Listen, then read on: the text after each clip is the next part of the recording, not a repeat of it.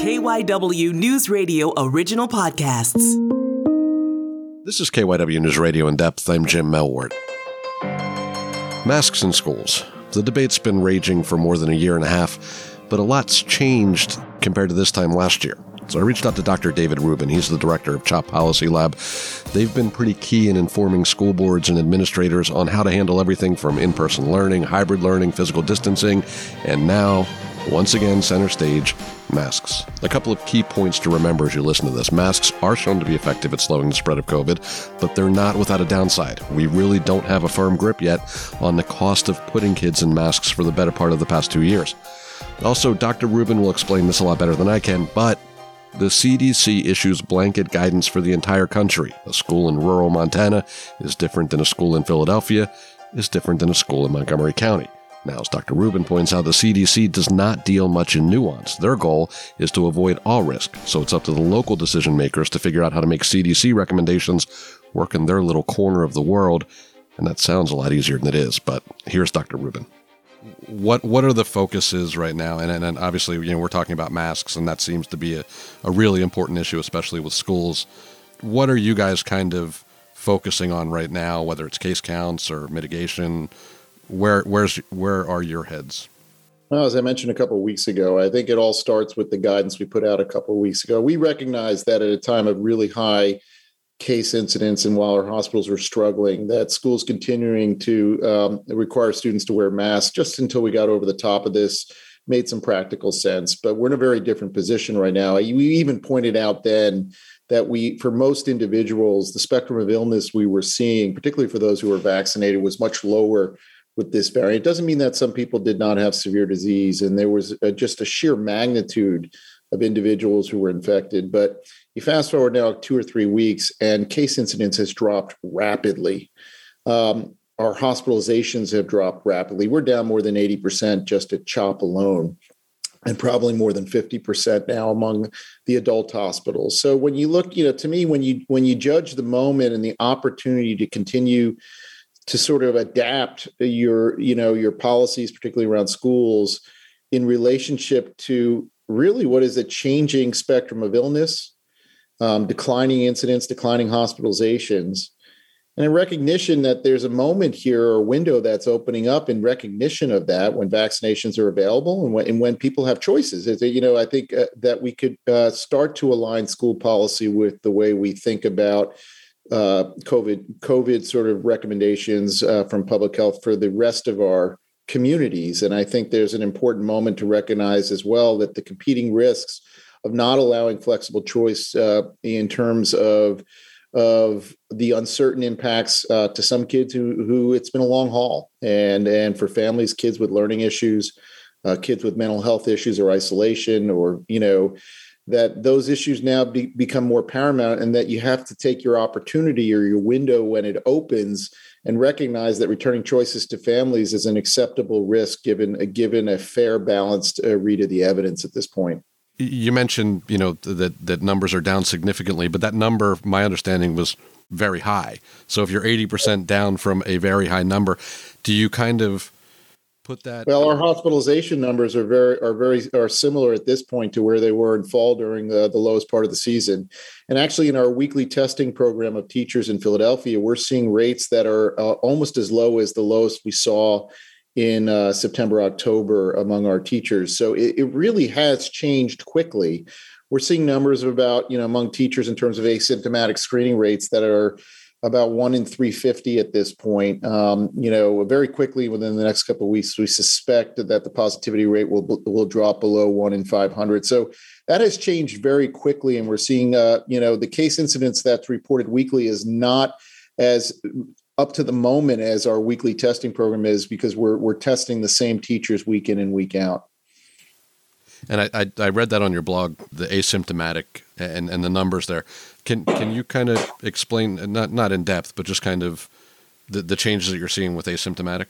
Well, you know, since uh, last year, particularly in the school district of Philadelphia, you know, because, you know, they're in a very, unu- very you know, huge school district, you know, older buildings, um, you know, large, you know, uh, dense, large, densely uh, or densely crowded, very uh, um, Uh, classrooms with high, you know, numbers of students.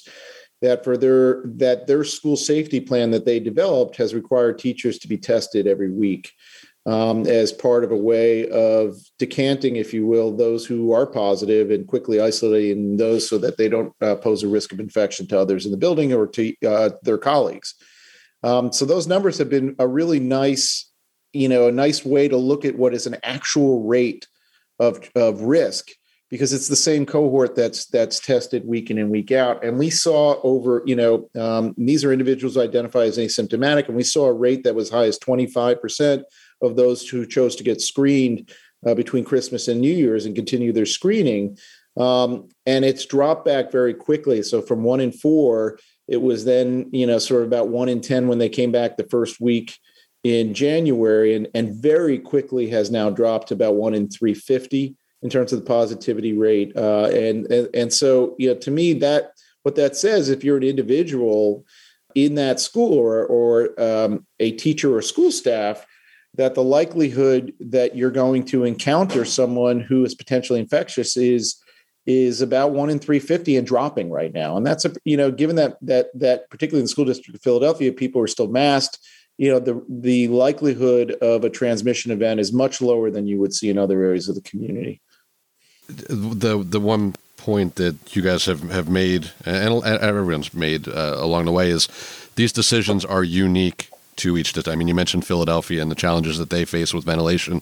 What's kind of your message to, to schools and communities as as they're making these decisions? What are some of the the, the top line things that, that they should be focused on when they're deciding what to do? Look, when the facts change, we have to be willing to change as well, too. And, you know, this is a very highly dynamic pandemic, and the data and the evidence of what we're seeing is changing as we go. And so the real question is, what are the most important factors that determine your opportunity to start removing some of the scaffolding uh, that we uh, had you know, frankly needed during a period when we had a really virulent virus and an unvaccinated public? The goal then was to eliminate exposure risk. We talked about this. Um, now it's, you know, you're really managing transmission, and you're in a moment where we have interventions available, vaccinations and masks for individuals to choose from uh, in, in terms of protecting them themselves and their families. Um, we're dealing with a less virulent strain. And so to me, I prioritize for schools that are working through this decision is to think about, you know, is to incorporate the fact that you now, you know, the, the calculus has changed and is a lot more weighted to the concerns about the continued risk of significant restrictions that prohibit movement of kids through schools or take choices away from families in terms of what two years uh, uh, of masking and required masking in schools may may have been interpreted by by many families. And in their own eyes, what they've seen is, you know, most kids have been fine with it. I, you know, if we have a, a you know conversation, most kids just shrug it off. But we have to accept that there are kids for whom it, you know, it may not have been fine. And uh, and for each family, that is an, uh, that they're weighing different challenges around learning styles, the risk of continued social isolation. And when we have an opportunity to see that that calculus has really shifted in favor of understanding that we need to adapt, we need to provide um, flexibility to the needs of many families now that that the virulence uh, has really suggested, and, and the availability of other uh, interventions, that we have an opportunity now to to really start uh, returning choices and to, to to reduce the footprint of required restrictions and public health um, uh, intervention within the school districts. And I, I don't ask this question to try to, you know, pit you against the C D C or anything, but the, one of the, the key metrics that, that's been out there are the C D C transmission levels. Um, but that came out several months ago, and as you mentioned, things have Some things have changed, you know, vaccination rates, immunity, et cetera. Um, how much, how much stock should be put? And again, not trying to make you second guess the C D C or anything along, along those lines, but I, I guess, you know, a way to ask this, would, you know, would you recommend revisiting those? Um, how much weight should decision makers be putting on those, or is it just kind of too difficult to say? Look, I, you know, I have a lot of respect for the C D C. I have a lot of respect for our public health departments. Every, you know, the C D C represents all schools. They represent the small school in a rural county, but they also represent very large school districts that are still struggling to keep their kids in schools and dealing with large quarantines. Um, there are some areas of the country with very high rates. To me, I, I look at the public health guidance as guidance. and provides a roadmap for how to think about these issues. I don't believe in strict thresholds because, you know, there's concerns about data accuracy at this level. There's obviously concerns about whether, you know, fifty or one hundred per one hundred thousand represents the same thing in Omicron that it did during the Delta uh, surge. And I think those are, you know, you you you can't be beholden in this consideration to a specific number. You need to understand the relative trends, which I, which would lead you to make this decision. And like I said, understanding that the spectrum of illness has gone down, understanding that hospitalizations uh, for those that were waiting for community hospitals to recover a bit, that has improved. Understanding that vaccines, uh, the level of availability um, that has been provided to the community, uh, you've checked that mark. And it's really about picking the moment with respect to exposure risk where you feel like your community is ready to make that next transition. And I think that for every school community, that's an individual decision. I understand the school communities that have already made that choice. I think we're seeing a lot of now states now move in that direction and recognize that February was when that window was going to open it up, and it has. Um, but I also recognize that there are school districts and, and areas, particularly in our large cities, that may need to be a little bit more cautious and slower in making that decision. Uh, you know, they have a, they have other challenges, uh, still questioning whether access has been widely made available for vaccination, dealing with older infrastructure, crowded classrooms. And so, you know, the, the margin for error is smaller. So to me, I think what I'm recognizing is we need to return these choices locally and then help schools weigh the, the trends in these issues and in, in finding the solution that works for their community. I, I had said in the email that I'm tangentially working on the court case that was uh, the the opinion that was issued. Do you want to weigh in on that? I don't I'm, I don't want to put you on the spot if you don't, and if you know. But I'll. I, I can't I can't weigh in on the. You know, I'm not familiar with the, the court issue. I will say though that you know my my understanding of the decisions that are a lot of our superintendents are making outside the city are really heavily weighted in the evidence. Uh, you know they you know. Um, and recognizing, you know, that there's that this isn't a um, that this is a dynamic issue, that that the risks, if you will, ha- have been changing across time. And my assessment of, uh, you know, in the conversations I've had with uh, with the schools and particularly Montgomery County is the assessment that was being made in terms of the moment to consider mask optional policies was based on a careful review of the evidence, um, and ver- and uh, and I think we have to honor that and and recognize that Perkiomen was not the only school district doing this. And now in the last couple of days, we've seen entire states begin to move in this direction, and I, I think that speaks for itself. Cloth masks have been in in question. You know, there's a, a movement. I understand. I, I don't do a lot in Philadelphia, but I think there's a movement to uh, you know K N ninety-fives or or or uh, N ninety-five masks. How much of a, a value do do you place on, or have you looked at that? Have you had a chance to look at kind of the different masks and, and the value? Um, mm-hmm. You know, I, I I know it's challenging. You hear people say, you know, E M Ts or, or anyone, you, you take a lot of training on how to use an N ninety-five mask. So when you give a kid an N ninety-five mask, is there much difference over a surgical mask? Have, have you been able to weigh that at all, or? Yeah, I, you know, I do think that that when properly fitted a K N ninety-five mask, it's used in very rel- in relatively few circumstances at, at the Children's Hospital, particularly when we're doing aerosolizing procedures in a high risk situation. Um, but by and large, our staff is largely is mostly wearing surgical masks, and you can there's plenty of instruction on how to make sure they fit well. And, you know, I know there was a highly publicized study out of the C D C last week that that some people interpreted as suggesting that K N ninety-fives were superior Um, to surgical masks, which were superior to cloth masks. We've always believed that both K N ninety-fives and surgical and the three-ply surgical masks were superior, but we, you know, we were, you know, I think we and C D C, you know, um, in particular, was comfortable that if if an individual was wearing masks, it conferred some protection. I think it's. I, I would be cautious though to interpret from that study last week. There's a variety of limitations of that study that that I, I think it's it's. It, it it is um, it's a stretch to be able to compare surgical to K N ninety-five masks because it also commingles with behavior. Those you know it's based on real world experience, and those who wear the K N ninety-fives probably have different risk of uh, avoidant behavior than those who are just wearing surgical masks or, or cloth masks, and that can't be uh, well accounted for in that kind of study. So I was pretty pleased with the amount of protection that the surgical and the K N ninety-fives, and it's and for me, I actually interpreted that, again, more confirmation that a three-ply mask is fairly acceptable for those who are trying to reduce risk during periods of high transmission. I, I chuckle, but I was just on a flight, and uh, I was wearing a K N ninety-five with a beard. I'm sitting there thinking, like, well, this is... Yeah, so, so you know, how much was that helping you? You need to shave, right? right? Yeah, well, that... Yeah. Sound like my wife. Um, you know, we talked about it here, and we talked about it before, the, the risk-benefit, you know, that masks aren't... Masks in schools aren't... Uh, uh, there, there's a downside to masks in schools. And we're hearing more and more and more about that, about the, the challenges with that. And, and I know you touched on it a little bit here, but but if you could kind of address, you know, your message when, when you talk to school districts or, or school officials on how to kind of weigh that and, and where we are, you know, two years into that with that.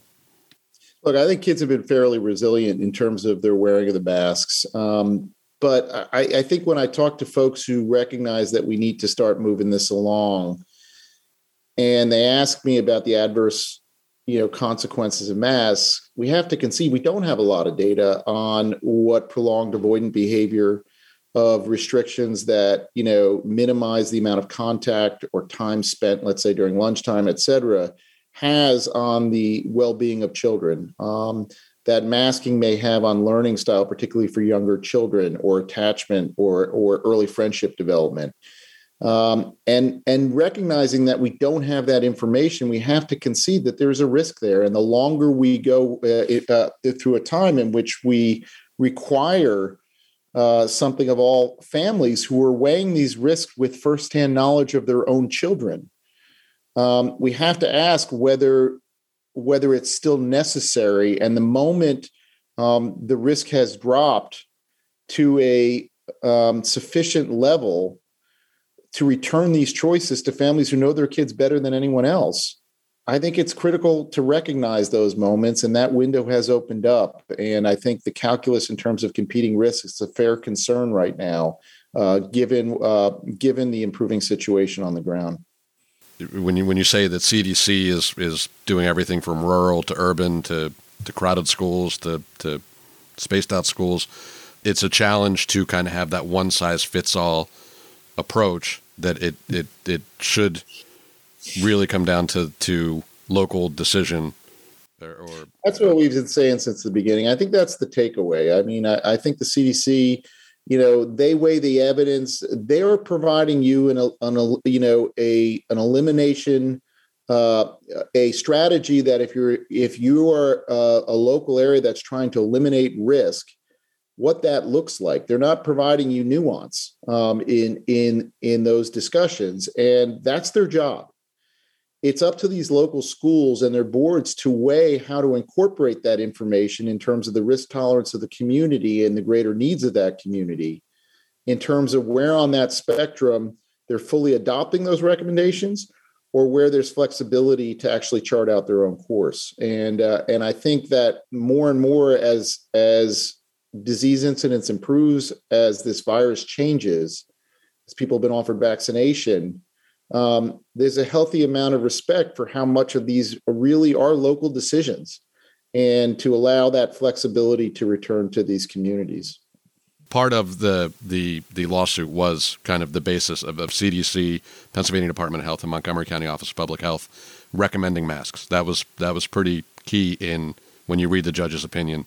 She mm-hmm. she hits that a few times, um, and then another part of it was that that Perkiomen Valley didn't. And I'm I'm summarizing here, but Perkiomen Valley didn't uh, have any guideposts or metrics or, or matrix or um, a grid that would kind of say, when we hit this, we put masks on. When we hit this, we take masks off.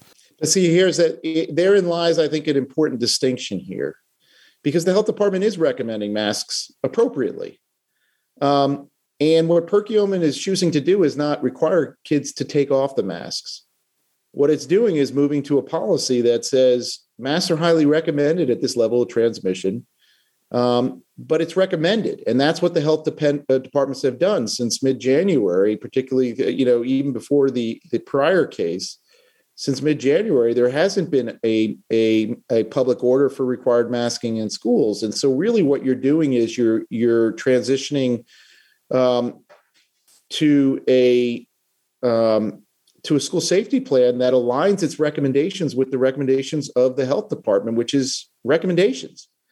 And the schools that have already made this transition, I think we've been actually, you know, you know, pretty respectful that most kids will follow the recommendations and families will follow the recommendations of the health departments. And that this is this is really just moving not from a wearing mask to not wearing mask, but to a dial up, dial down based on families interpreting uh, guidance. And and so to me, that's an important distinction here. It's not masks off. It's it's recommended masking. That's what's that's what we're transmission uh, transitioning to here. That's it for this episode of K Y W News Radio In Depth. You can listen to the podcast free anytime on the Audacy app. You can find it wherever you listen to your favorite shows. I'm Jim Melward. We'll have another episode out soon.